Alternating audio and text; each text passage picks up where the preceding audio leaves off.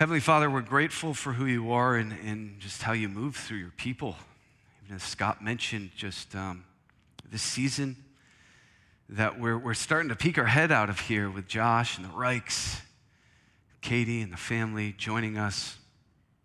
This time of transition that we've felt, um, that we've been in for a while, the acknowledgement of our elder board and just their service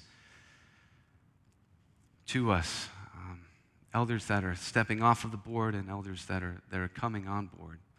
Now, there's so much anticipation that you're cultivating among your people, and even in this, short past couple weeks of studying dangerous prayers, God, there's that same anticipation, there's that same stirring in our hearts as you're bringing things to light. God, we know that you're bringing these things to light because you want to use us, you want us to grow. You take us deeper and deeper and deeper still when we're ready. And we have to believe that you have been bringing us to such a time as this, where you're teaching us to step out of our comfort zone, to be bold, to pray those prayers, It was dangerous prayers, God. And so we look to anticipation, uh, with anticipation, to all that you're going to do in our time of study together now and in the coming weeks and the coming years. We celebrate you, God, and we worship you. Come close to us now. Give us eyes to see, give us ears to hear. We pray these things in the mighty, mighty name of your Son, Jesus. Amen. So, like I said, dangerous prayers. The idea of dangerous prayers, coming off of last week and that prayer to just make me bold. How convicting that is to my own life. I had the opportunity now to prepare for this morning and I chose the prayer, the dangerous prayer break my heart. God, break my heart. This is a dangerous prayer because it's a, a prayer of, of surrender, it's a prayer of letting go, it's a prayer of handing over, right? We're so used to staying comfortable, we're so used to wanting what we want. We're so used to wanting to see what we see. That when we pray a prayer like this, where we're handing things over, we're handing our heart over to God. We're saying, break it. I want to see things as you see things. When I hear the words, break my heart, you know, classic, I think of love songs and heartache and but this prayer is so much more than that. It's, it's more than just feeling bad. It's more than just that feeling of heartache. As I thought about this prayer, asking God to, to break my heart, one phrase kept popping into my mind. And as I've studied, we're going to be looking at past sermons that we've studied where people within the scriptures, hearts were breaking. I realized that this heartache, this heartbreaking, was more than just a bad feeling. Really, what it was was asking God, you know, keep me up at night. That's the one phrase that kept popping into my head. This idea of heartache being something that keeps you up at night something unsettling. That's a dangerous prayer to say, God, make me uncomfortable. Here's my heart. Break it for what breaks yours. It's uneasy, unsettling, uncomfortable. When we ask God to break our hearts, there's this element of anguish, and suffering, and grief that'll come along with it. We're praying, God, keep us up at night about these things. And it's curious to me how closely related this idea of heartbreak and heartache is to grief or long suffering. Curious to me, too, how the, the, the story, the climax of the story of the Bible involves the same sort of suffering anguish, heartbreak, right? Where we celebrate at communion. That's close to the heart of God. That's close to the heartache that we are praying for when we say, God, break my heart. Just don't make me just feel bad about something. Don't make me just concerned about something. I just don't, I don't want to just see what's heartbreaking. When we pray, break my heart, we're saying, I want to feel it.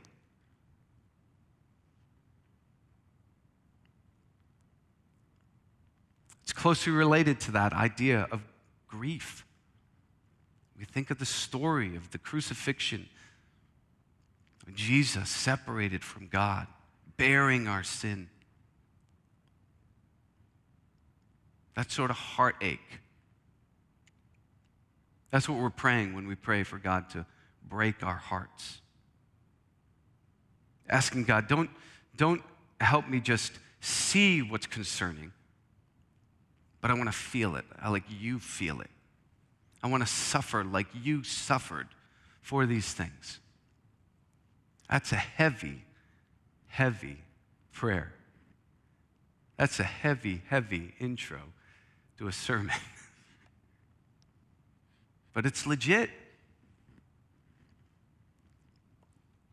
It's a dangerous prayer because it's a heavy prayer. We're opening ourselves up to just a world of grief and anguish, and suffering. But what we're going to find in our time together is that anguish, grief, and suffering is so close to blessing. So close to when, when Jesus says fullness of life, our willingness to surrender, our willingness to give up, our willingness to hand over our heart and say, God, break it. is so close to blessing and fullness that we experience in God as well. Jesus knew that when he endured the cross for the joy set before him. So, this dangerous prayer is that, that phrase kept popping into my head through my study. This is, this is something that's, I'm praying, God, keep me up at night. God, leave me unsettled. Make me unsettled. Make me uncomfortable for the things that break your heart. We look back in our previous studies. We did a, a, a study on the book of Nehemiah. Right? And you remember Nehemiah's prayer in the first chapter? Nehemiah 1 4 says, When I heard these things, when Nehemiah, Nehemiah is saying, When I heard these things, when he heard about the destruction of the wall, he sat down and wept. For days he mourned, he fasted, he prayed before the God of heaven. Nehemiah's heart was breaking as God's heart was breaking over the state of the city and the state of the walls of Jerusalem. I get the sense that when he got the news, right, Nehemiah was, was living comfortably in a palace, cupbearer to the king. And his brother visits him, shares the news with him. I get the sense that he was kept up at night, restless at the news that the walls have been destroyed, the state of the city. Go back to the series that we just did through the Gospel of John, our series, I Am. Remember when we studied where Jesus said that I am the resurrection and the life? It says in John 11 33, as Jesus was returning to, to Bethany, to the, the scene of Lazarus' tomb, his dear friend Lazarus had died. When he returned to the scene of the tomb, he saw people weeping. Mary and Martha were there and they were weeping. Classic verse, John 11 35, where it says that Jesus wept. It says in 1133, when Jesus saw her weeping and the Jews had come along with her also weeping, he was deeply moved in spirit. He was troubled. He was restless. We learned in our study that Jesus was seeing the effects of death. The Jews at that time believed that Lazarus was dead. That was final. He had been in the tomb for four days. That was it. Nothing can be done. right before Jesus raises him from the dead and says, I'm the resurrection and the life. But Jesus is meeting that death face to face. He's weeping, his heart is breaking. One translation says that he was actually angry in spirit, close to the heart of God. Look at Ephesians 1, where we did just uh, about a year ago, last fall, we did a study through Ephesians. Now, this is the flip side of that. This is Paul's prayer to the Ephesians. And here he's, you can, you can sense his labor of love. He's seemingly overflowing with joy. And he says, I keep asking that God of our Lord Jesus Christ, the glorious Father, may give you the spirit of wisdom and revelation so that you may know him better. I pray that the eyes of your heart may be enlightened in order that you may know the hope to which he has called you, the riches of his glory, of his glorious inheritance in his holy people. Can you sense Paul's seemingly overflowing joy where he says, I keep asking. His heart is overflowing in this moment. When we ask to, God to bring us close to his heart, we ask Him to bring, him close, bring us close to what breaks His heart. So We also experience the blessing of our hearts overflowing with joy for that which God is overflowing with joy. But look here in Romans 9, 1 through 3, as Paul writes to the Romans. He shares in that same heartache, that same heartbreak, that same sorrow. Where he writes to Romans and he says, I speak the truth in Christ. I'm not lying. My conscience confirms it through the Holy Spirit. I have great sorrow and unceasing ceasing anguish in my heart. For I, I could wish that I myself were cursed and cut off from Christ for the sake of my people, those of my own race. See, Paul was a Jew, Jew by race. He was most likely looked down on because of his ministry to the Gentiles. And Paul's, in this letter, Paul's heart is breaking for the people of his race. Here we see examples of people in Scripture close to the heart of God, not just overflowing with joy, but also breaking over what breaks God's heart. The state of the walls of Jerusalem, promised nation, the state of people who are grieving the loss of a friend and who are just utterly convinced that death is death and death is it. And no one can do anything about it. And Paul looking to his Jewish brothers and sisters saying, If I could just be cut off for your sake. When we read through these passages in these past studies, we get the sense that this is these, this is something that's stirred in the heart of God's people. It's similar to this prayer that we're praying break my heart, stir in my heart, keep me up at night, make me restless. It motivates us, it calls us to action. When we ask God to break our hearts, we want to be motivated into action. We need to be ready to be motivated into action. I think that's part of what makes this prayer so dangerous. Is when we hand over our heart to God and we say, break it, break it for what breaks your heart. We got to be ready to follow through. We got to be ready to follow through with what He shows us, to the world that that opens up to us. You know, we said a couple weeks ago as we were as we were celebrating Greg and his ministry with us, and the staff was up here, and Barbara was talking, and we shared a little bit about how Greg has sort of changed the language of our staff and how he's moved us from saying that we have to do things to we get to do things. And so we're always correcting each other now. No, we don't have to do that. We get to do that in ministry. We don't have to do this in ministry. We get to do that in ministry. I get the sense that as we pray for God to break our hearts, our heart moves from have to to get to to can't help not to. That's what we're praying when we're praying for God to break our hearts. Bring me to a point where I can't help not to respond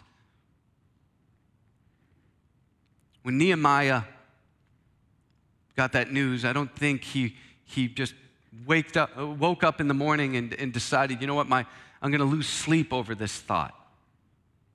You know, this is going to this is going to break my, part, my heart to the point where I'm restless, where I can't stop thinking about it. We sense that when in all of Paul's letters, really, and that you know we've we've pointed out how a lot of his letters are written as run-on sentences, but you get that sense from Paul himself too. His heart's breaking for the people. His heart's overflowing with joy, but his heart's also breaking for the state of the people.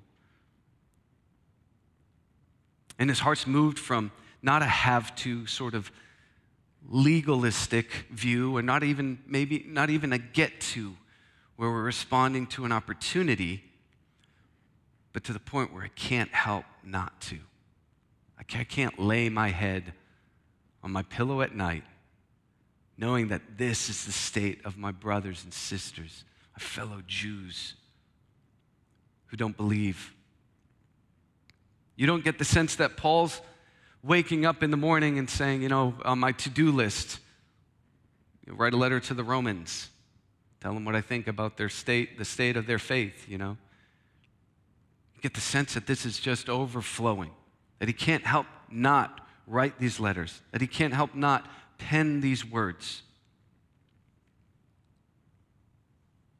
So that's my prayer is that as we ask God to break our hearts, that we move from this mentality of having to do something, not even getting to do something, but to the point where we can't help not to.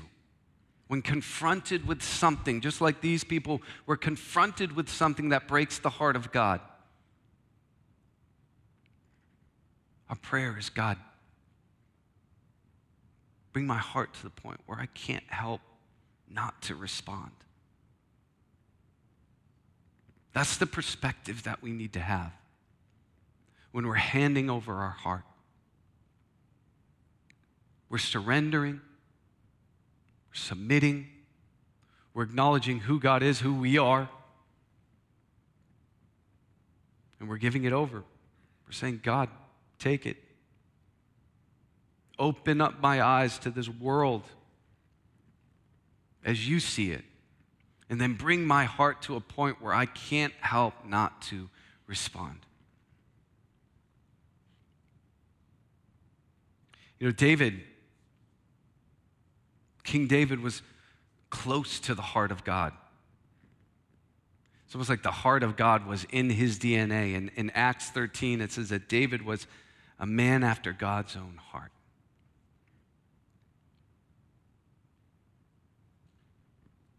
And he writes in Psalm 51. It's believed to be, this psalm is believed to be a response to the sin that David committed with Bathsheba. Looking upon a woman lustfully, getting her pregnant, plotting to kill her husband. Psalm 51 traditionally is believed to be David's response to that. And I don't know if, if any of you have noticed, but there's a painting in the back of our worship center that's titled David After Bathsheba. And it's the figure of a man just hunched over. Looks like he's in the midst of a cave.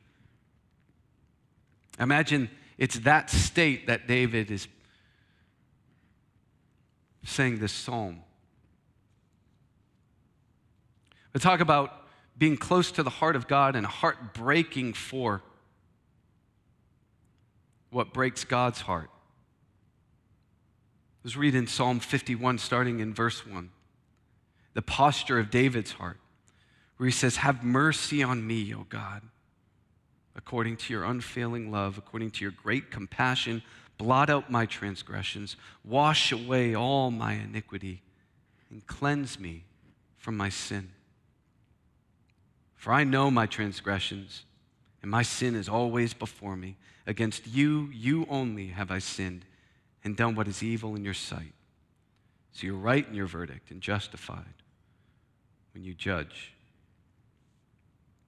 David's heart is also broken over his own brokenness. Maybe that's the maybe that's part of what makes this prayer so dangerous as well. Is because when we hand over our heart to God and we say, break it for what breaks yours, inevitably it's going to come back and it's going to expose our own brokenness. But it's the pursuit of God's heart that makes David a man after God's own heart. You know, sometimes that phrase can be confusing.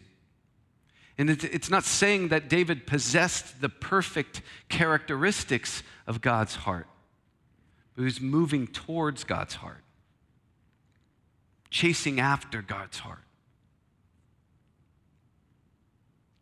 Part of chasing after God's heart is knowing our own brokenness. That makes this prayer dangerous as well, doesn't it?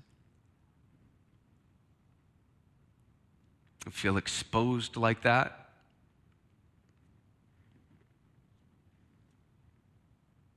But repentance, humility, surrender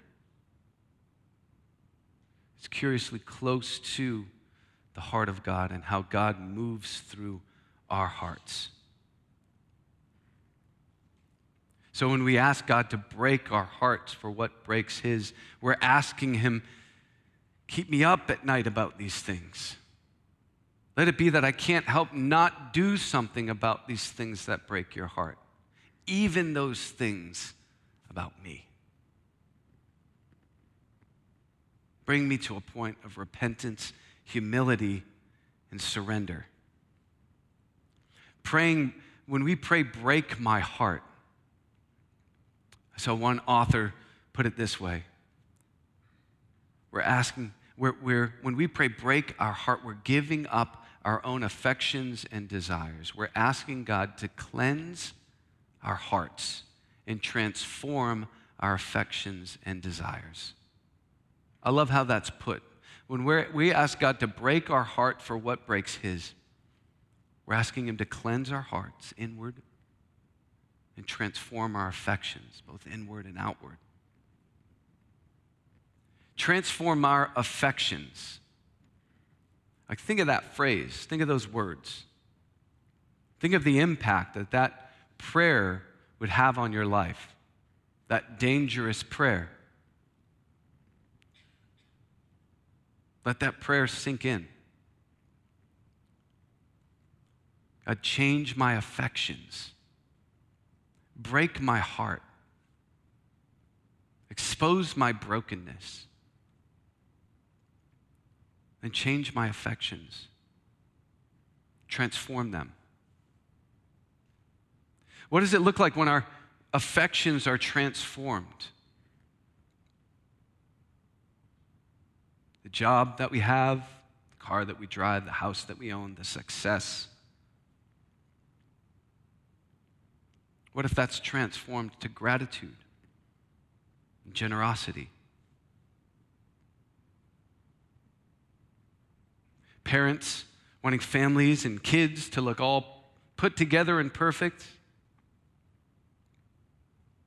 What if that affection is transformed to your family as a mission field?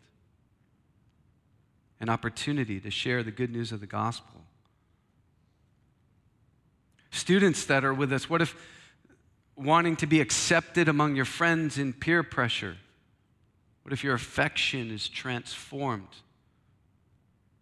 they want to be a witness of God's love and God's hope.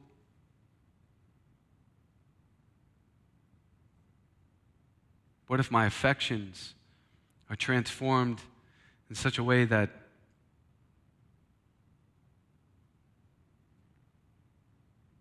I go from wanting to win an argument with my wife to an opportunity to humbly admitting my own faults, and then gently bringing to light hers, washing her in the Word. That's a powerful prayer to pray that God changes our affections, change our perspective. It's so easy to get caught up and be self centered. It's so easy to get caught up in money, job, house, family, friends our own pride, our own selfishness. In our brokenness, our affections are self serving. and it's not worship. But when we ask God to cleanse our hearts, transform our affections, ask Him to break our hearts, change our perspective. It's a powerful prayer.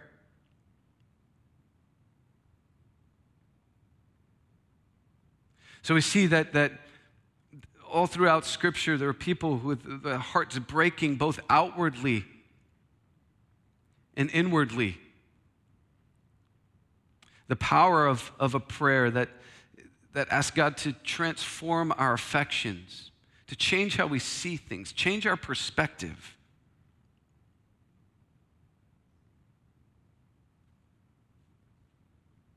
There's a song by Hillsong called Hosanna. And as I was studying through this idea of breaking my heart, I kept hearing this song in my head where the, the bridge to the song says, Break my heart for what breaks yours. Everything I am for your kingdom's cause as I walk from earth into eternity.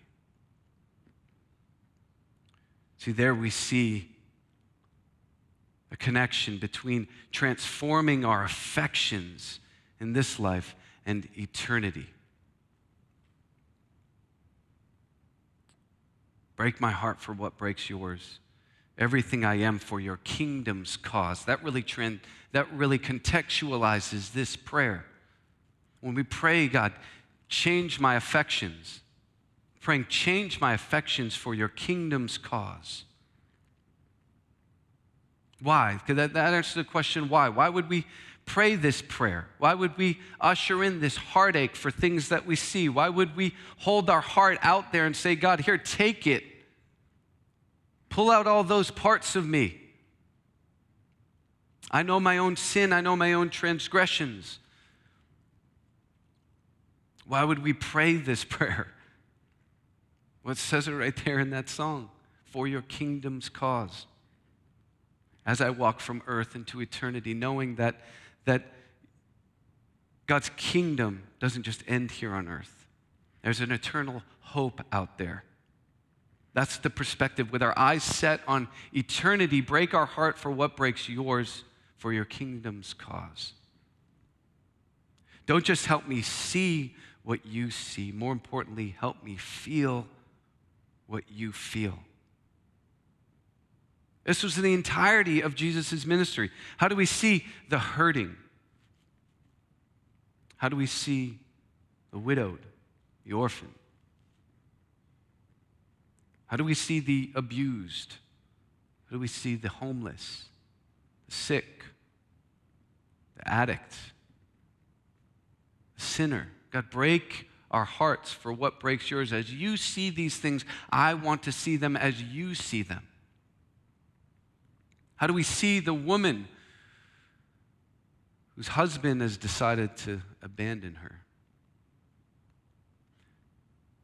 One step further, how do we see the man who's decided to abandon his wife? God sees that a certain way.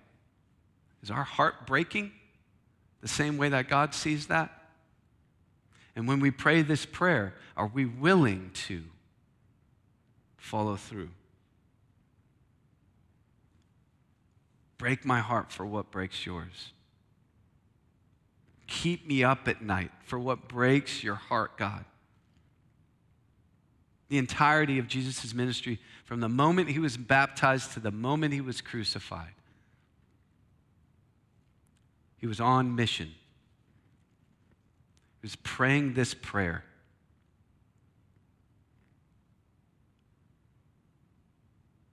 close to the heart of God. If, if the heart of God was angered by something, Jesus was angered by it. The heart of God was compassionate towards something, Jesus was compassionate. I think of Jesus dealing with the disciples, and I'm sure patience was involved as well. Forgiveness.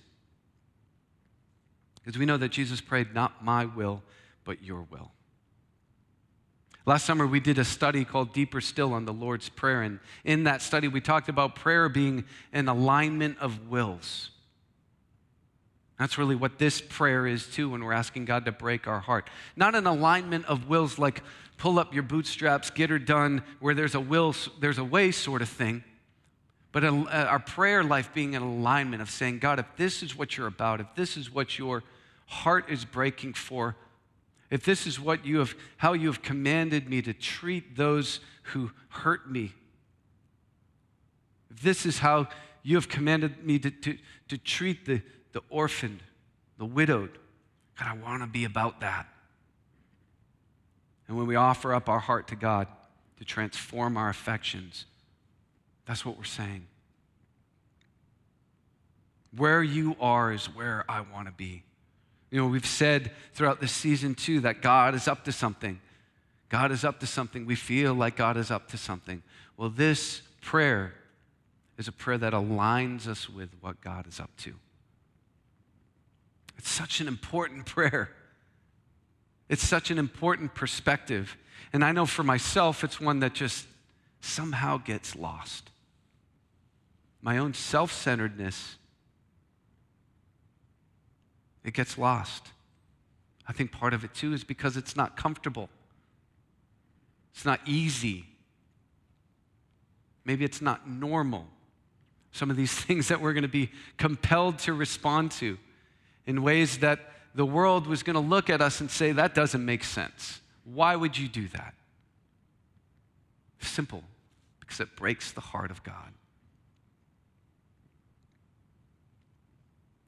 And we know this that when we pray this prayer, when we ask God to break our hearts, He will transform our affections toward His heart and His kingdom. That's why it's a powerful prayer.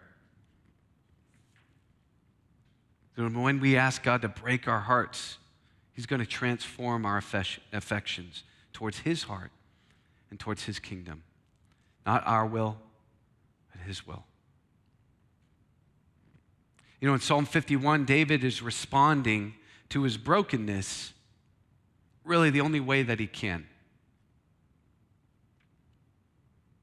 And crying out to God and confessing before God but we have been given something more.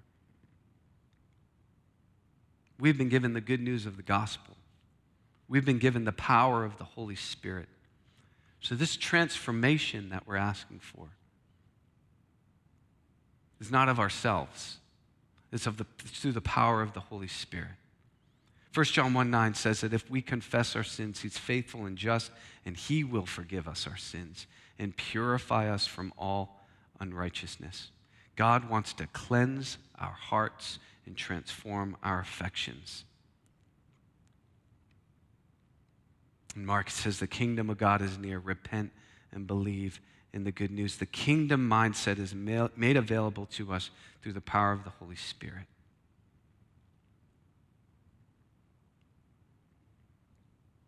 It's a, it's a blessing to know that this opportunity is before us.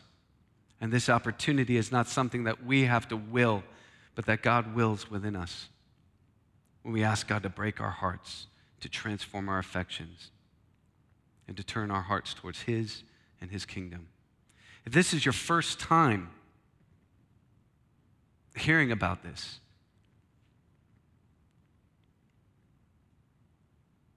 then I want to remind you that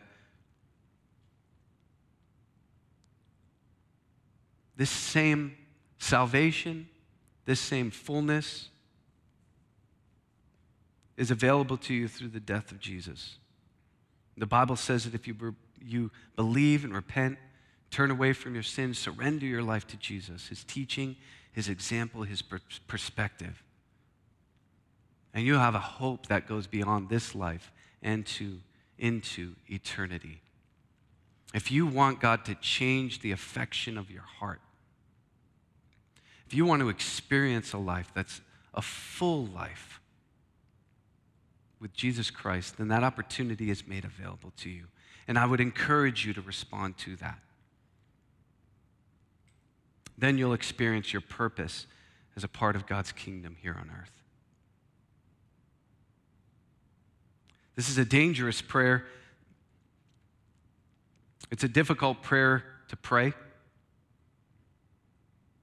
but the reward of aligning our hearts with God's heart, the blessing that we receive in being a part of His kingdom here on earth, the blessing that we, be, that we receive in being a beacon of hope to those around us. Through those transformed affections, through that change of heart, is huge. And really, that's what we're called to be, that's what we're called to do. Together, to ask God to break our hearts. Pray out to God and say, God, don't just, I don't just want to see what breaks your heart, but I want to feel it. I want it to keep me up at night. And He'll cleanse our hearts of all our pride, selfishness, and transform our affections. That's our prayer when we ask God to break our hearts.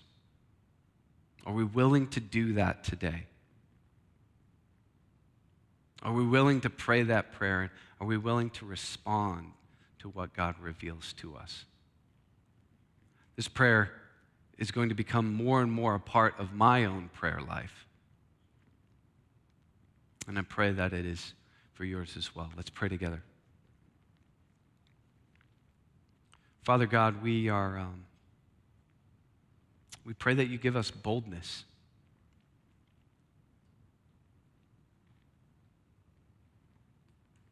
We pray that you give us courage. As we step into a season where you are calling us to pray these dangerous prayers, where you are calling us to hold our heart out there, allow you to move through it to change those things inside of us that we need to change, as we repent of those things inside of us that we need to repent of. But also as we're made aware of what it means to be a citizen of your kingdom here on earth, what it means to be called out. God, we do pray that you give us opportunities for that holy heartache that you give us opportunities to see things as you see them and feel things as you feel them. Give us courage and give us boldness to step into those opportunities. We're thankful for your son Jesus who empowers us. Your Holy Spirit who's made available to us. And we look forward to, to all that you're going to do through us as individuals and as a church. Keep us bold, keep us brave. Thank you, God, for your example. We pray these things in Jesus' mighty, mighty name. Amen.